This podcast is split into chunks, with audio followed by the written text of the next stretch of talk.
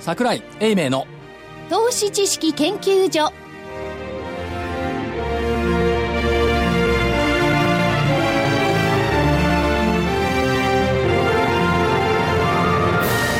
皆さんこんにちは桜井英明ですこんにちは。こんにちは。投資知識研究所はいのお時間がやってまいりました、はい、私、主任研究員の福井でございます。自分で言うんですそようそうそう。アナウンサーいないですからね。そうです。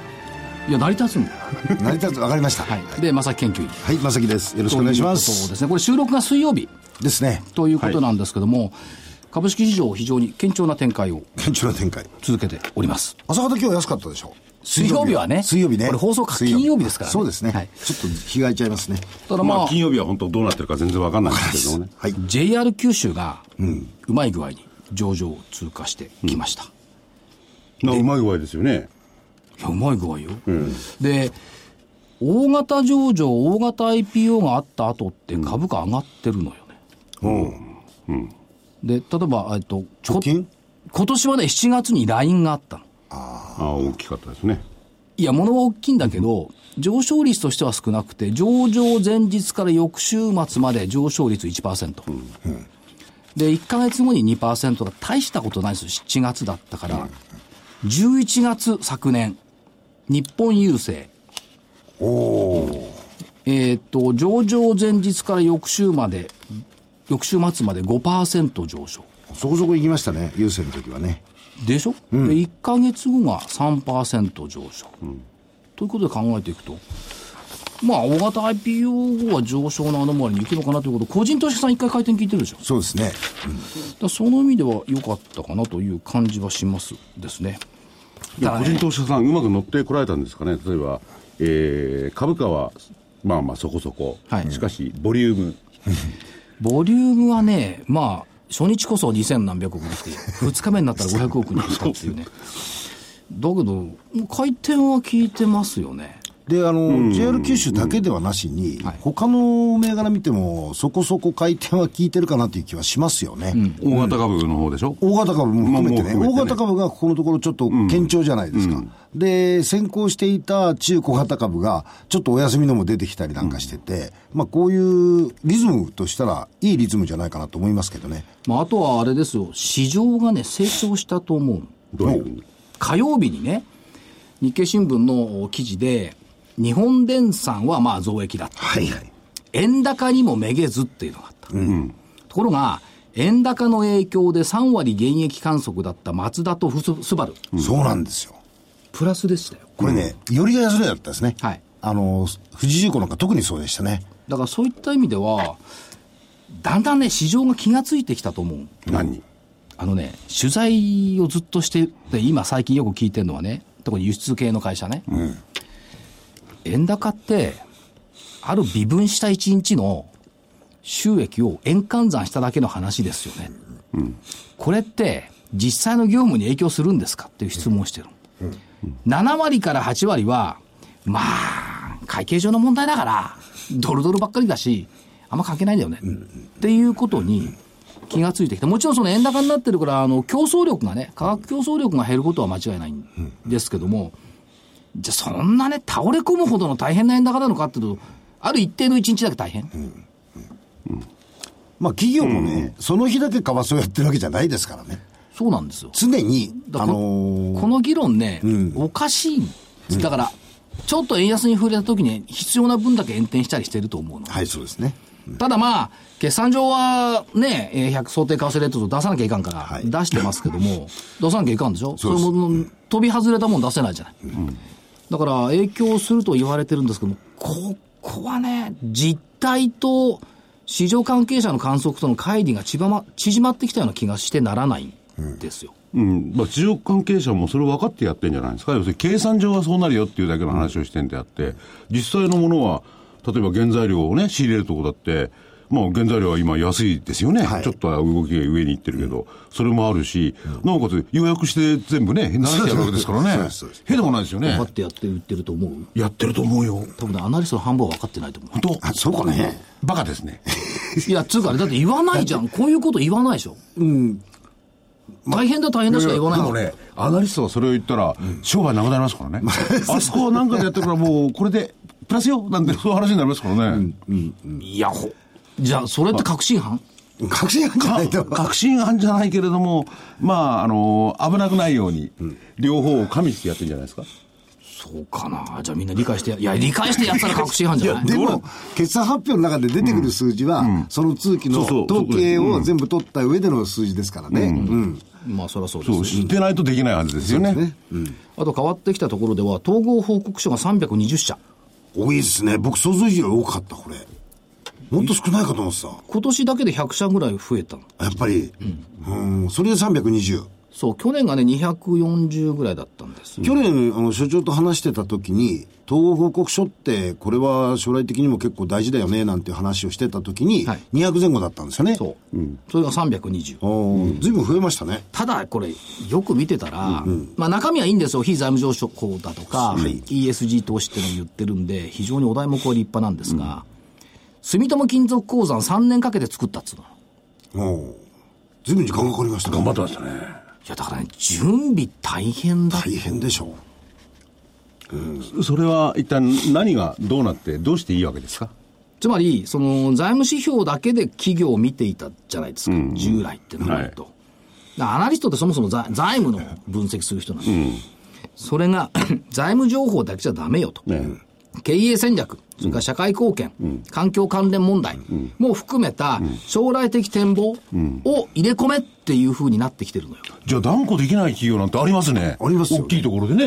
えねあの会社ね。形だけは作れてる環境なんかとんでもない、環境お前らが悪だって感じの会社ありますからね。だからその、財務扁平型の株価分析から脱却してくると思うね。ね。まあそこに経営者の資質とかそういうのは当然入ってくるんでしょうしね。まあ全てそこですよね。そこのリスク要因もその辺入れてくるっていうふうになってるから、これはね、大きいんじゃないですか。本当にでもそれ定着しますかね。すると思います。すると思う。求められると思う。でもそれとはちょっと違うんですけど、ROE なんて一時期流行りましたよね。入りました入りましたあ、どこ行ったんですか？あれは係数ですから。あくまでも。今ね、物 ROE なんかね、ええ大学生が分析するときに、使わないよ、ROE。ね一時期流行りましたよね。流行りました我々も言ってたじゃないですか。覚えてるよ、俺。いや、だけど言ってましたけど、アルコールが言ってるでしょ、?ROE で重要なことは分子を、分子を増やすことであって、分母を減らすことじゃないって。分母を減らしたって ROE は高くなるんだよって言ってたじゃん。数のマジックだもんまあね、アメリカあたりでは、まだまだ受け入れられてるんでしょうけどね。そうですね何しろ株主第一主義ですからね。まあ日本もそれであることは変わりないんだけども。まあ、ただ、同じに言えるのは、やっぱり分母を減らしてね、よくやったって言われる企業はないですよ。やっぱり分母、分子の方分子が大きく利なって、ね。益を増やさなきゃ意味がないんじゃないの、そういうことだと思いますそれを言ってるのね。が、あの、日本電産なんでしょうね。そうでしょうね。日本電産、あれ面白かったね。効率的に働く。残業はなるべく減らせ。佐々木さんに聞いてみたかった。はい。我々ね、まあ7時から11時ぐらいまで働いたじゃない、朝。働きましたね。昔はああ、ね。そうですか。そうですよ。これね、実際7時から11時まで働いたらね、体悪くしてたと思う。そうですね。やっぱどっかで息抜いてるからよかったと思うんだはい。だけどね、逆に、その、定時までに終わらせろったらきついよ、毎日。いや、その時にはもうできる仕事しかやらない。それしかないですよね。ところがね、やっぱりね、外交っていうのがあったんですよ。外出が。ええこれ片道1時間とかかかるとですね、3時に出てったって、お客さんのところに着いて4時半ですよ。もうね。うん、話がまとまって帰ってくるともう7時なんですよ。だから、これをね、定時までっていうのはなかなか難しいですね。物理的に。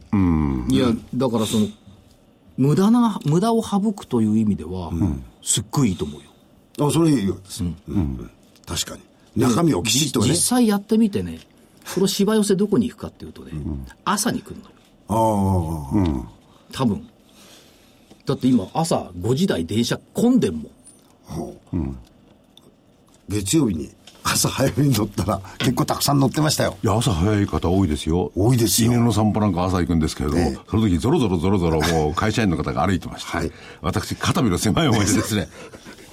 でもね、朝ね、えっ、と、6時半から仕事するとね、3時には終わるね。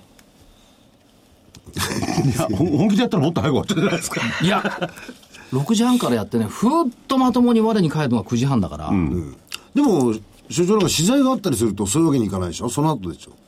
だから9時から出てっても、またね、連れて、連れ回す証券会社とか多いのよ。多いらしいですね、最らしい近。ですね。何朝の9時半のアポとか入れてくれるわけあ、そう。メルマガ9時に出してさ、はね、どうやって行くの ?9 時半に。無理ですよね。まあ、でも朝活の後に行っていただければ。あ、7時15分から、ええあ、それは有効利用ですね、時間の。うん、まあ時間もうの。今度証券会社の人に会ったら言っときましょう。で、その話が戻って、まあ、合理的な、ね、働き方とか合理的な経営。はい。はい。合理的な経営っていうかね、だからね、その、時間がもったいない、時間は限られているっていう社会にね、やっぱりマッチした会社さんに今日は来ていただきました。時間はもったいない。時間は無限じゃない。うんですね。ここを考えると、この会社はやっぱり話を聞かなきゃいかんだろう。はい。っていう。正木さん紹介して。はい、えーそれでは今日のゲストをご紹介させていただきます。株式会社鎌倉新書の代表取締役社長の、えー清水うー弘隆様。はいでよろしいんですね。はい清水社長にいただきました。よろしくお願いします。はい、清水でございま。すよろしくお願いいたします。よろしくお願いしますアナウンサーがいないと、隊長がこういうことまですることになって、私、プロデューサーとして、あの、人のご紹介だけはしないことにします。あ、そうですね。いや、だって、だってできるじゃん。え？できる。このぐらいはでしょ？清水社長ですね。そうです。えー有限な時間。有限な時間を付け加えれば、えっ、と、証券コードは6184はい。でございます、鎌倉新書。これがねえ、もう最初に会社訪問した時に伺いました。鎌倉新書さんというお名前と業用が、どうこの変化はどこにあるんだろうと思いましたが、違ってるんです。別に本屋さんじゃないですもんね。そうですね、はいあの、お名前の通り、元は出版社、でしたけれども、まあ、現在のあの、えー主たる事業っていうのは、まあ、インターネットをを使ったあの、はいポータルサイトの、まあ、でのサービス事業と、まあ、いうような、あの、形になっています。元はあれですよね、その、仏壇屋さんとか仏具屋さんの業界向けの書籍の出版をしていたことから鎌倉書房。え、まあそうですね、あの仏教の本とか、ね、仏教系のはい仏教書とかですね、えそういったものをやっておったあー時代がございました。ところが今は全然違って、現状はどういう業務をおやりになってるんでしょうか？あの、今はいわゆるその日本の高齢社会における、まあ、あの、まあ、えー人が亡くなってから、あの、必要になる、まあ、あの、商品やサービスですね。はい。まあ、具体的に言うと、えーお葬式だとか、お墓だとか、はい。えーあるいは仏壇の、えーまあ、あの、を必要とされる方のための、まあ、ポータルサイトの運営が、えー、大体もう80%ぐらいの比率を占めておる事業でございます。今、そのポータルサイトの運営が80%、はいメイン事業ですよね。はいそれでなんですか、博多さんの売ってるわけですか？いや、あの、墓を売ってるのではなくて、さ探すサイト。ほう。おいおいおい、そう、はい。だから、そしてあれですよね、あの、住宅情報ってあるじゃないですか。はいはい週間住宅情報って。あれって家探しじゃない。あれがお墓になったりしてる。あ、分かった、葬儀の。あの、生きてる間のお家を探すか、あー亡くなった後のお家を探すかの違いだけはい。でやりますので、い、わゆる、あの、不動産のポータルサイトとかたくさんありますけれども、はい。えっ、と、それと同じようなのの、まあ、お墓のおバージョンと、まあ、いうような、あの、事業でございます。いきなり本論に入るかもしれないんですけど、そういうところにアクセスしてくること多いんですか？え、あの、やっぱりお墓をですね、探している方が、あの、一体どこに、あの、うちの近くにどこを墓売ってるのかっていうのは、その、なかなか知らないですよね情報がないっていうのが現状ですね。だからはい。ちちなみに福井さん、じゃあ質問しましょ。はいうどうぞ。えっと、サイトでねうん、いい葬儀っていうのがあるんですね。はい。いい葬儀の年間ページビュー、どれぐらいあると思います？ページビュー。はい。まあ、じゃあいいや、あ年年間閲覧者数でいいや。わかんないな。だいたい亡くなる方もちょっと数はわからないんで。いや、なくならなくてもいいですよ。これねいや、それで、それで関係してるわけですじゃあ、いい、いいい。葬儀のサイト、年間閲覧者数330万人。え、年間ページビュー950万ページビュー。間違ってないですよ、これね。はい、間違ってないです。はい。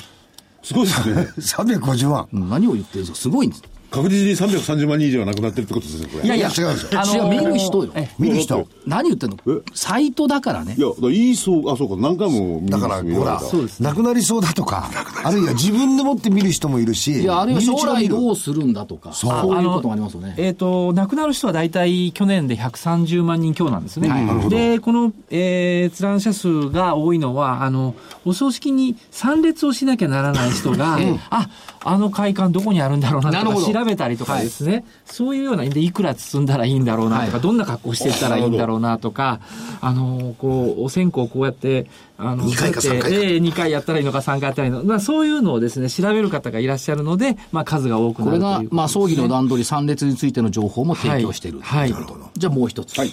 えーいい葬儀は330万人でした。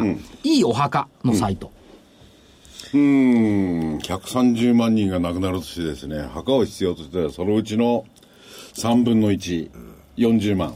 40万じゃない。えどうやったら40計算できるー、30人。70万人40万人ぐらいですよ、130万人。いいお墓の年間閲覧者数は260万人。年間総ページビュー数は1200万ページビュー。これはですね、これもいいですねこれはね、はいこれ社長、あの、全国の霊園墓地お墓選びのポータルサイトはいですよね。はいで、えーっと、希望のエリア、現在地、予算を選択すると条件に合うものが出てくる。だけじゃないの。皆様、このお二方に言いたい。はい。ペットと一緒に入れる霊園、海が見える霊園という条件も付加できる。ということですね。はい、そうですね。話違うんですけど、個人的な話。うち墓た作ったんですよ。あそしたら、その坊さんに聞いたら、ペットどうかっていいよって言われましたけどね。で もそういう、1200万ページよで。もね、このね、いい葬儀、実は、私、チェックしたことございます。つい最近。ある人のご葬儀に行ってですね、いくら積んだらいいのかするかわかんないんですよ使ってる。これは見やすい。で、もう一つ。はいいい仏壇。はい。これは少なくなるんじゃないの？えーいや、意外とね、仏壇の修理修復などの情報も載ってるんですが、年間閲覧者数130万人。おう年間総ページビュー420万ページビュー。はい。結構多いですよね、仏壇も。多いですね。そうですね。えーいや、でもこれ、サイトとしてはそれぞれね、まああるけれども、すごい人数ですよね。あとね、ヤフーエンディングの中の、エンディングうん、これは、あーヤフージャパンの中で鴨から新さんが運営してるんですよね。え、あの、共同でですね、はいあの、運営をしている、うーヤフージャパンの中に、あの、ヤフーエンディングというコーナーがございます。つまり、ニーズは高い、めちゃくちゃ高いってことですね。そうですね。で、ところでね、はい。それでまあすごい何百万人になりますよね、総合すると。はいそれな何を売って何をしてんですか？あ、あのビジネスモデルというそうそうそうはいビジネスモデルですね。えーあの、葬儀の場合はですね、えーまあ、例えば、その、お今、お父様が、まあ、既得だとか、いうようなところで、病院からですね、検索して、我々のササイトに、こあの、フリーダイヤルがございますので、えーそこからお電話をいただくと。私どもは、あの、24時間体制のコールセンターがございまして、そこで、えーお客様から、あの、どこどこにいるんだけれども、あるいはどこどこの病院なんだけれども、この近くで、えーお葬式できるところはどこですかっていうようなお話がいただきますんで、それに対してお答えをさせていただいて、えーまあ、あの、葬儀を行っている事業者さんを紹介させていただくと、ーまあ、いうような、あの、ビジネスですね。それはね、儲かりそうですね。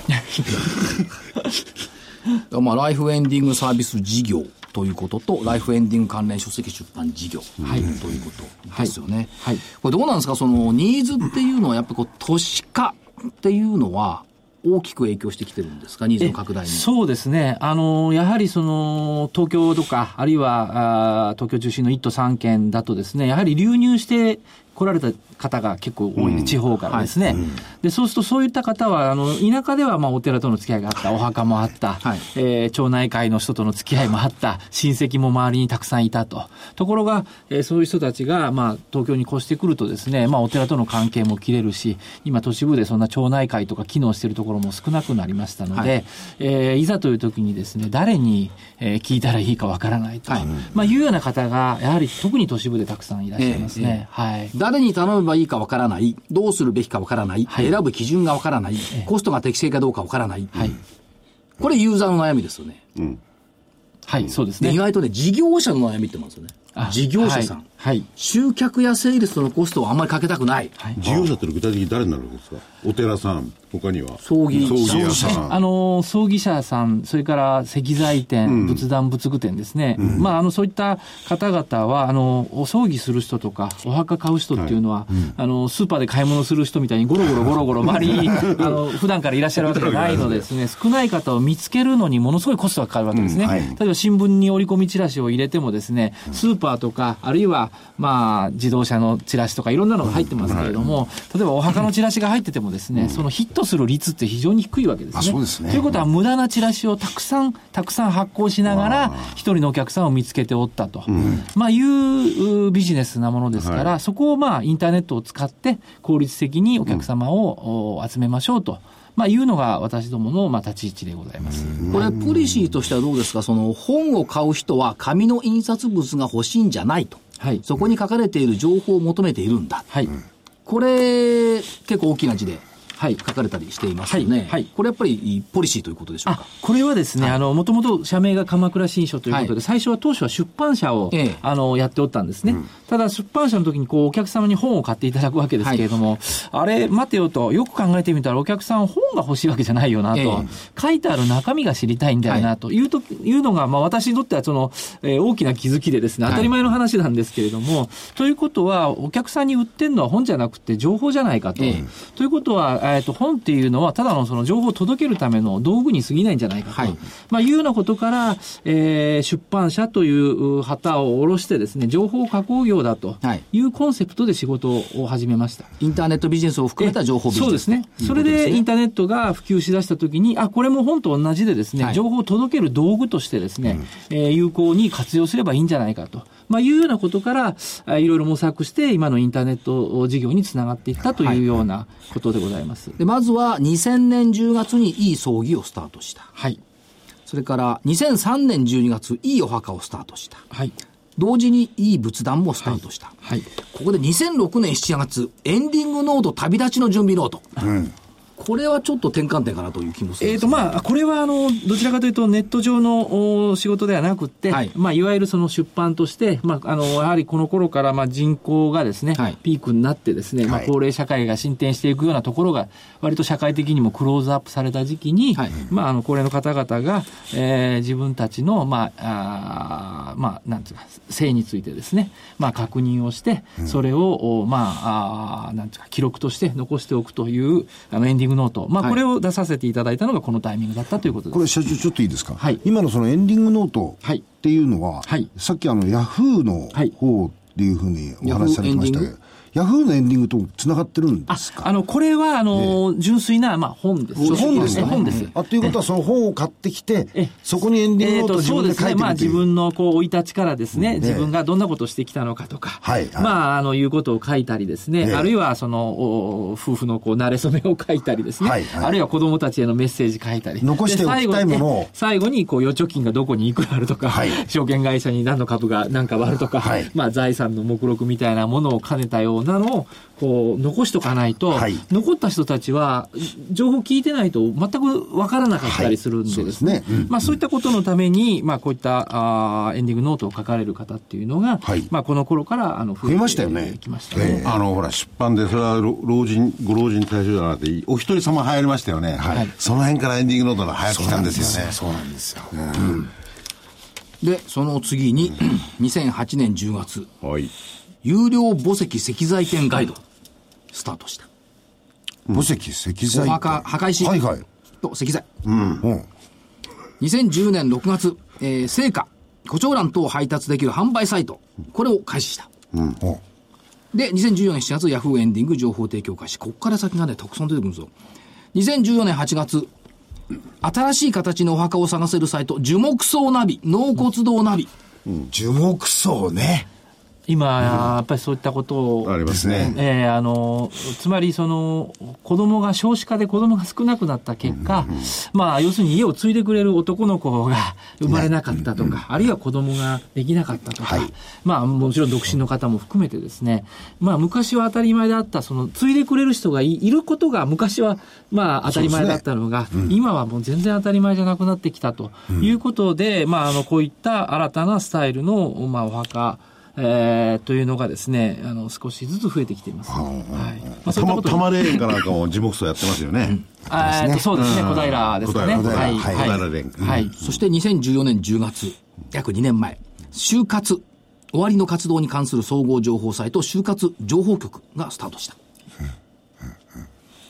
全体的な話ですな。はい。そして昨年12月、1年前に東京証券取引所マザーズ支所上場と。はい。そもそもこういう葬儀関連、まあ、就活関連、エンディング関連に特化したっていうのは、もともとそそれ関連の出版を紙でやってたわけですね。あの、おっしゃる通りです。ええはい。あの、もともとは、あの、仏教書の出版社でした。仏教書なんですか？はい。あの、私の父がやってたんですけれど、はいただ仏教書じゃ、まあちょっと、まあその新興宗教でもですね、取り扱っておるのであれば、もっと売れたかもしれないんですけれども、さあの、まあいわゆる従来の古い仏教の本とかっていうのはあまり読者も多くなかったので、まあなんかあー出版でいい、なんですかね、ビジネスはないかっていうところで、まあそこと関係ある、まあ人の死だとか、その葬儀、お墓、この辺のマーケットに特化した方が、まあ出版社としてまだ伸びるんじゃないかというようなことでですね、あの、まあ業態を少し変えていったというような、業態というか向かう方向性を変えていったと、まあいうような時期がございましただ。からそういうのをやってるからまさにこのね、えー今のあれがあるわけですよね。そうですね。その時にぴったね培った、まあ、あの、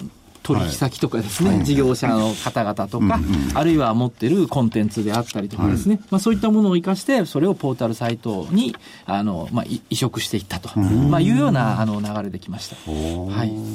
それが社長、業績ってのはどんな感じで推移されておられますですか？あはい、えーっとですね、えー前期がですね、えー、大体11億うー4000万から5000万の間、はえー営業利益は2億2000、えー万程度と、はい。まあ、いうような形でしたけれども、まあ、今期はあの、えー1月決算で、まあ、7月の上半期だけ終わっておりまして、えーまあ、売上がえー6億4000で、まあ、営業利益がまあ1億う5900万と、まあ、いうような形で、まあ、えー営業、あ売上高でですね、前年同期比で、まあ、17 1.3%の増加、営業利益は51.1%の増加、まあ、あのざっくりこのような数字になっております。純利益61.5%増加。営業利益率24.9%。まあ、いろいろ高いですね。で、それですねんそれより前にもう一遍お伺いしたいのは、事業者さんからお金をもらう形になってるわけですよね。はい、あのおっしゃる通りです。あのまあ、えーユーザー様、ユーザーさんからの問い合わせだとか、えーそれから資料請求なんかをいただいて、それをまあ事業者さんにまああのお知らせをしてですね、えー収益自体はあのユーザーの方からいただくのではなくって、あの事業者さんから、えーうまくう販売ができましたと、まあいうような段階でですね、あのまあ制約報酬型でいただくと、えーいうのがあーまあ中心になっています。高い石なんか売れたら儲かるでしょうね。高いんだ、あれ。高いです。そうですね。まあ、あの、かなり金額は、あの、そうですよまありますよね金額になります。だけど、はいどこで頼んだらいいか分かんない人にとってはね。そうなんですよ。そうそう。あの、そうですね。あの、我々いただいているのは事業者さんからですけれども、やはりその、お広告代としていただくというような形ですので、はい。まあ、要するに、あの、インターネットに広告を出していただくんですけれども、毎月広告代くださいっていうとですね、い。つそれが売り上げに振り替わるか、事業者にとっては不安なんでですね、紹介して売れたら、後払いで広告代くださいねというような。成功報酬性広告事業みたいなそうですね。です。かから、そういう意味でキャッシュフローを痛めないっていうかですね、売り上げ上がってから、えー我々も売り上げ立てますというような、あの形ですので、ね、石屋さんとかそういうところもね、かなという最ふうにね思ってい、ます作った時に石屋に話を聞きましてね、大変なんだ、これが。あそう僕はそれを買いただきましたけどね。でも、大変ですから、それは助かりますよね、事業者さんにとってもね。で比率としては、まあ、仏壇が2割ぐらい。えっ、と、仏壇は1割1割ぐらいですかね。はい。総裁がえっ、と、そうですね。大体3割から3割5分ぐらい。はい。残りがお墓ですね。ですね。はいなるほど。はいこういうふうになってきて、それぞれやっぱりニーズが残念ながらというか、なんというか、当然ながらというか、高まってる。から当然売り上げものが。高まりますよ、これ。まあ、あの、高齢社会の進展とともに、まあ、あの、亡くなる方っていうのも、毎年、まあ、大体2%程度ずつ、あの、まあ、これから25年間は、まあ、増えていくでしょうと。はい。まあ、いうことが一つと、まあ、そういった、あの、私たちのお客様っていうのは、割とシニアっていうか、40代から60代の方が中心なんですね。これは、ここまでだから本人じゃないわけですよね。そうですそうです。よね。大体亡くなる方が80とか87、女性87とかいうところのお子様の世代が、あんたちょっと探してよとかですね、まあ、あの、あるいは病院からちょっと今父がというような形でですね、ご連絡いただくんで、そういう40から60ぐらいのシニアの方々なんで、こういった方々が今、だいぶスマホを使われる方が増えているというのも、まあ、あの、増えている要因の一つかなという葬儀に関して言えばね、すぐですからね。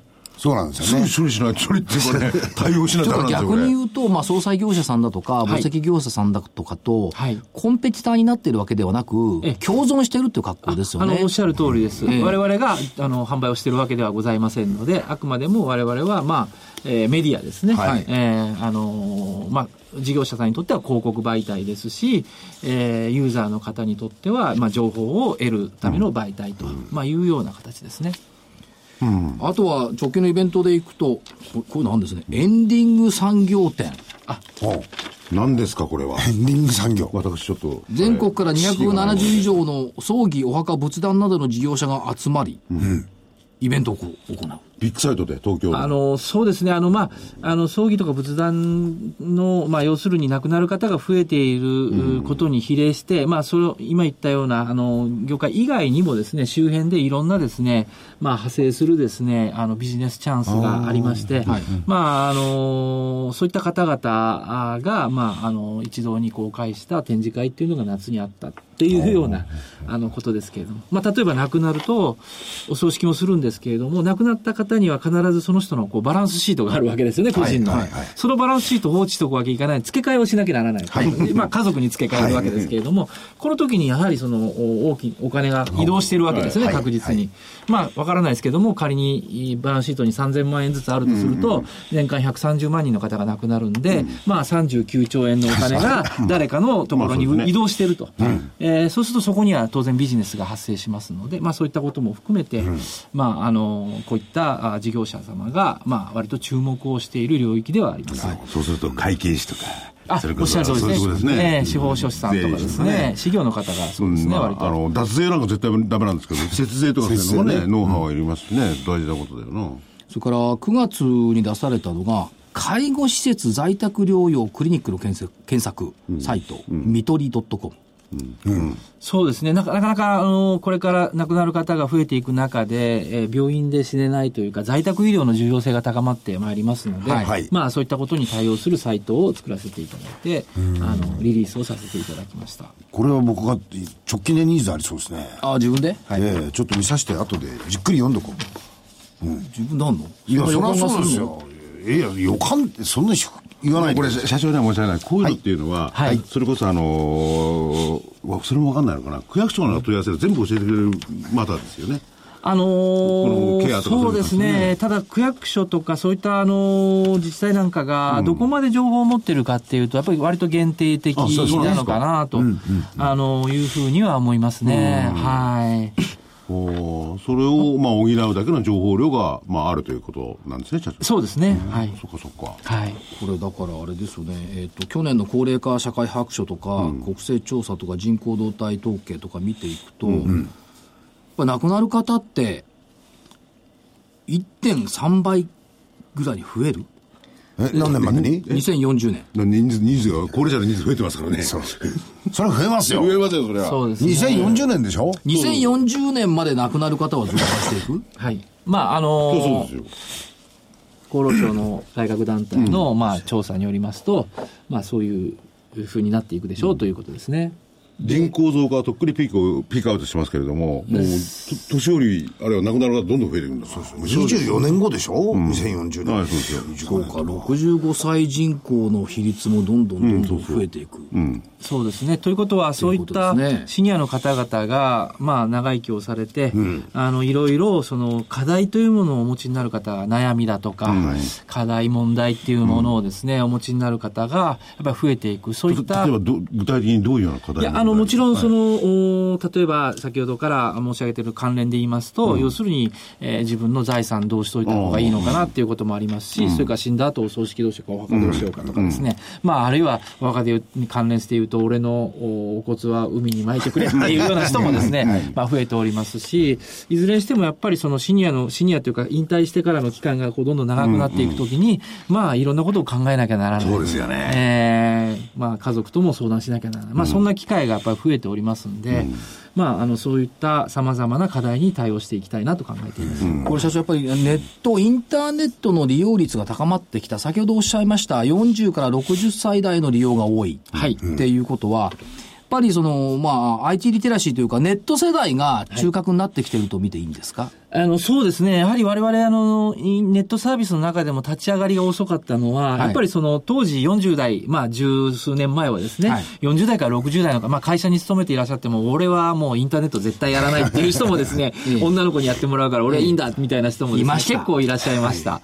えーただもう今そういう人が生息できる世の中じゃなくなっちゃったんで、まあ当然インターネットもできるよねっていうことになってききたのが、まあ、第一の波ですね。で、第二の波は、まあ、ここ、特にここ4、5年ぐらい、はいまあ、ガラケーからスマホになったことによって画面が大きくなって、あの、もう検索窓がもうすぐ見えると。そうすると、まあ、おなんとかし、お葬式とかですね、言って検索をされると。まあ、そんなようなことを、あの、する方が増えてきたので、まあ、それが、まあ、今は第二の波かなというふうな。で、その利用者としては、まあ、スマホであるとか、パソコンには親しんでますよね。はい同時に、その、今、お客さんっていうんですかね、はい。お金をいただいている事業者、はい。これも当然ホームページなど自分でできますよね。ええ。そうなった時に社長のとこ使わなくなるんじゃないですか。例えば、何々区石井、石屋とかなんか自分で作ればいいんですかそれだって1個しか分かんないじゃん。だって分かりゃいいんだよ、自分の住んでるところのね、近くで、の。一覧で比較したいんじゃない？え、あのーそれができるかどうかってえこと？あの要するに、あの不動産と一緒でですね、あまああの三菱が売ってる不動産もあり三井が売ってる不動産もあり、まあそれこそ大京があり何がありというような感じでですね、それぞれ売っている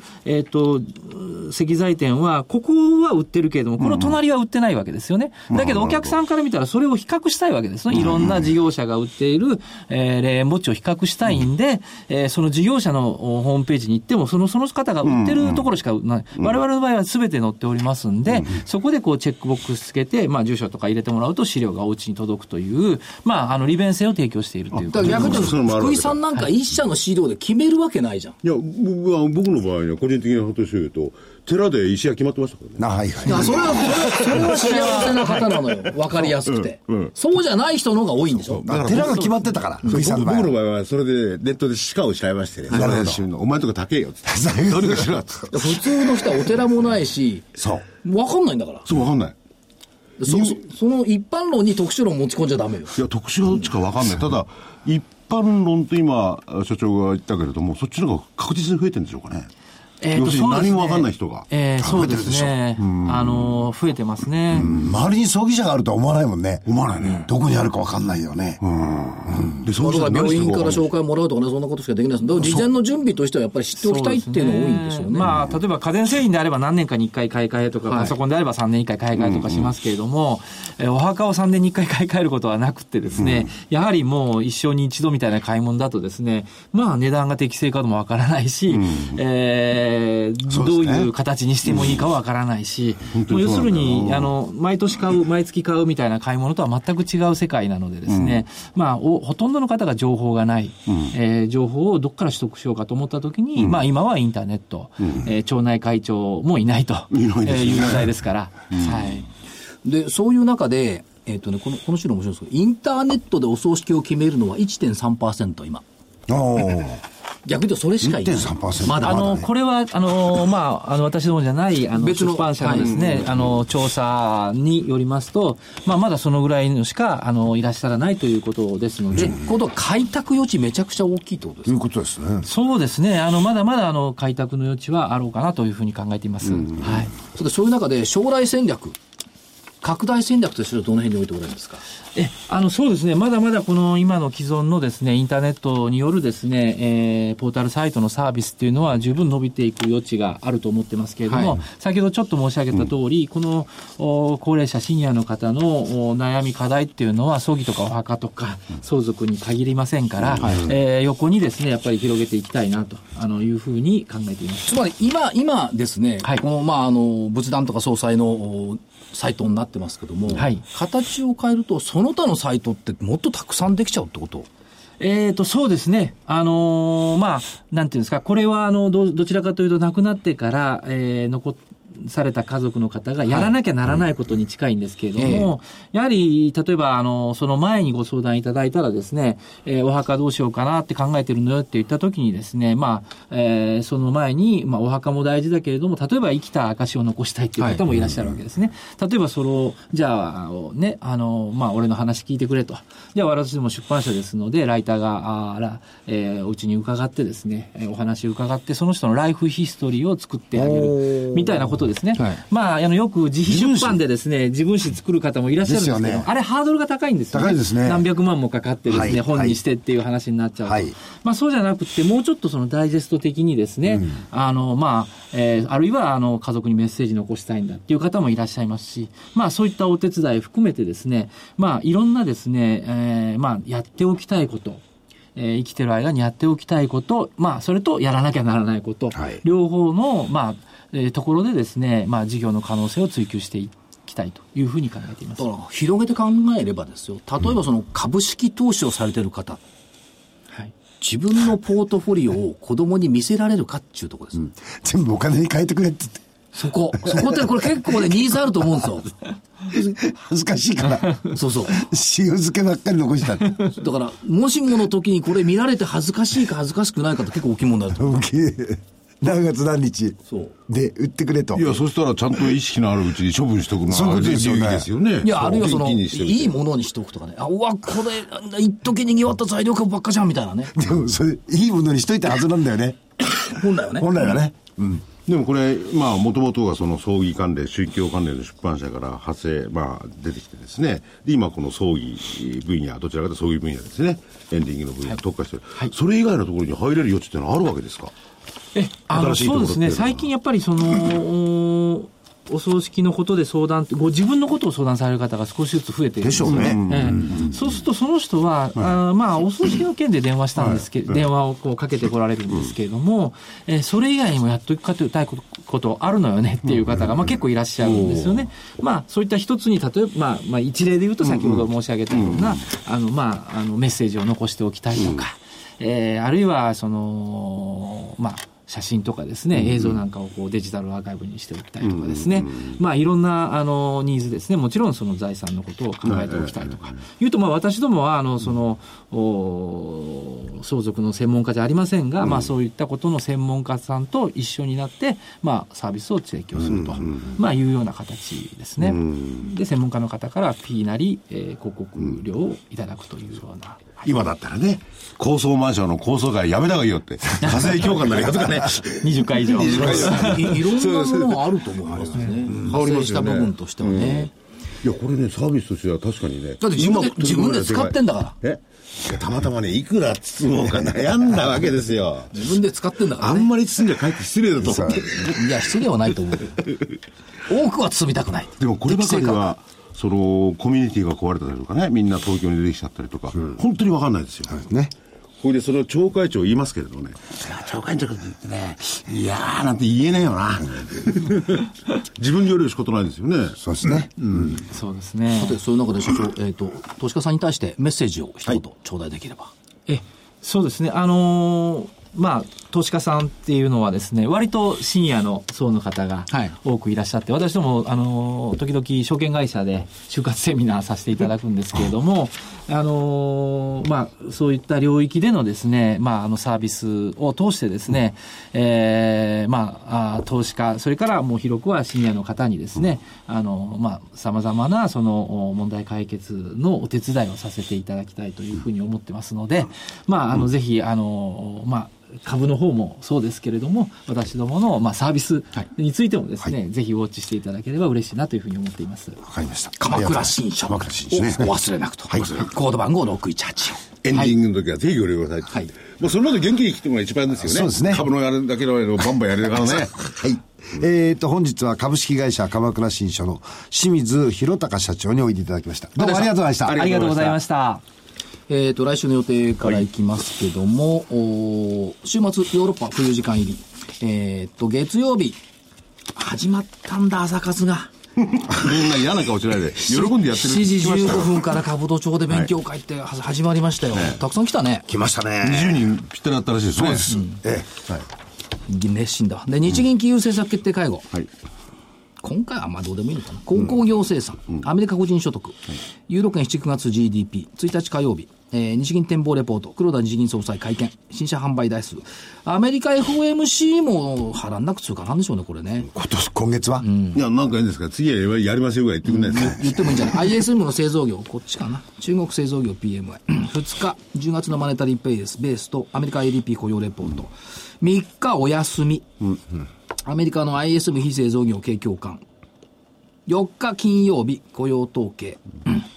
まあね、そんなところ。まあ、そんなとこですよね。まあね。まあ雇用統計でみんなまた騒ぐんでしょうよ、両替屋さんが。ちょっと今回はしかし、日銀のね、金融政策決定会合にしろ、FOMC にしろ、全然おとなしの構えですよね、そうですみんなねね。。イベントがないと誰も相手にしないまっていうあ、アメリカのの大統領選挙でしょうね、注目はね。ねまあ、決まってるんでしょうけどね。で、先週の見通し日経平均下1672に上17613。これね、17613、4月25日高値抜けちゃったら、これ1万8000いっちゃうよね。抜けちゃえばね。来週、下16926、10月月足要請基準、もう11月ですからね。そうです。えー、上17905、4月の25日、これ、高値だったかな ?17905 に。だとする上をその175を17905。ね一点なんで下が？16926。え、ね、17の声は聞かないの？下も。あ、ないの？いや179までいったらもう下も17に入れるわけですよねですよね。上がいな176とか5 169いやいやいやでつまんないでしょ ?17000 ったらさ、普通の番組と一緒でさ。いや、これ最近どうの考えだってこれあニューヨークの方もそうだ狭いバンドで動くんだからこれ狭いバンドの中で当ててほしいもんだよな9月だから ,9 月の月足要請だ、179 16926はごめんなさい。9月ね。うん、9月の月足要請基準。といったところ。はい。お知らせです。はい、えーこちらからお知らせです、えー、桜井英明の投資知識研究所11月号またオプションですオプション投資大辞典、パート4これ総集編です総集編と言いましたら今までの3回はまとめただけではなくてですねより分かりやすく、今までのはどちらかと言いますと本当に専門的な分野なんで、それぞれ、えーお求めいただいてもですね、求め、まあ、お求めいただいてお勉強していただく分には非常にいいんですけれども、ちょっと専門的すぎますんで、えーより、その、実践に即したような形のですね、わかりやすいものとして、えー総集編。これがオプションの最後です。えーパート4オプオプション最、えー総集編。えー価格8640円、送料別途いただきます。お求めの電話番号、東京0335954730。東京0335954730オプション投資大辞典パート4総集編こういうふうにいろんなものが動かなくなるとオプションのうまく利用したら儲かるんじゃないかななんて思うのは私だけでしょうか。だけではないですまあ、よ、ね。まとめ編でやりましたよ。きっちりと。きっちりとやりましたよね。はい。はい。わ、かりやすいですよ。こちらの方からは以上です。そちらの方は朝活のあ 朝活の朝活はね、違う、違う朝活はですね、今、いっぱい、あの、あ満席なんですよ。えーもし増える場合には大きい部屋にしないといけないんで。ええーと、11月の10日の日に、えーと、桜井さんにおいでいただいて、えー11月10日木曜日午後6時から8時まで、えー、兜町の、おえー証券会館1回、えーカフェサルバドーレで、えー企業研究会をやります。えーおいでいただく企業は吉村フードホールディングスさんです。えーぜひ、えー50名様で、まだもうちょっと、えーお席あると思いますので、ぜひおいでください。それはただですもんねえあの、AFA 協会のホームページから申し込んでいただければ、えー無料でございますので、ぜひおいでください。よろしくお願いします。俺もう一つは？11月19日ですね、はい土曜日、はいえーこれはですね、えーと、やはり、投資知識研究所、年内最後ですね、これがね、えーと、順位11月早いなんいや、だって11月の19待ってくださいよ。ちょっと所長スケジュール空いてないんですよ。そう空いてるよ空いてないですの夜は。平日やめてください。こちらが大変なんです。こちら大変なんです。土曜日ですが、えっ、と、11月19日土曜日、えっ、と、AP 東京という丸の内にある会場で、えーセミナーを行います。えーおいでいただくのは PCI ホールディングスさん、それからヒューマンメタボローム、しえーテクノロジーさん、それからインテリックさん、3社のお方においでいただいて、企業 IR、そして株式講演会は、えー桜井英明さんにお願いしております。こちらも入場無料でございます。IFA 協会のホームページからお申し込みいただけますので、ぜひおいでください。よろしくお願いします。仕事してますね仕事してます、私。はい。まあ、あとどうなんでしょう、騰落利賞が146まで、そうなんですよ来たんですけど、2015年8月以来。はい。で、2015年8月はね、その後下がったのよ。下がりました日経平均。はい。今回は、これ、吹き飛ばしたいなと思ってます。146をまだ吹き飛ばす。150超え。2013年の160超えぐらいまではチャレンジしてもいいんじゃないかな。バッケンレコード。頭を、脳裏をかすめるんだけど、今回は違うっていうこの株屋の修正をね、はい出していきたいなと思ってます。はい。ということで今日はこのぐらいにしてはい。じゃあ皆さん失礼します、失礼します。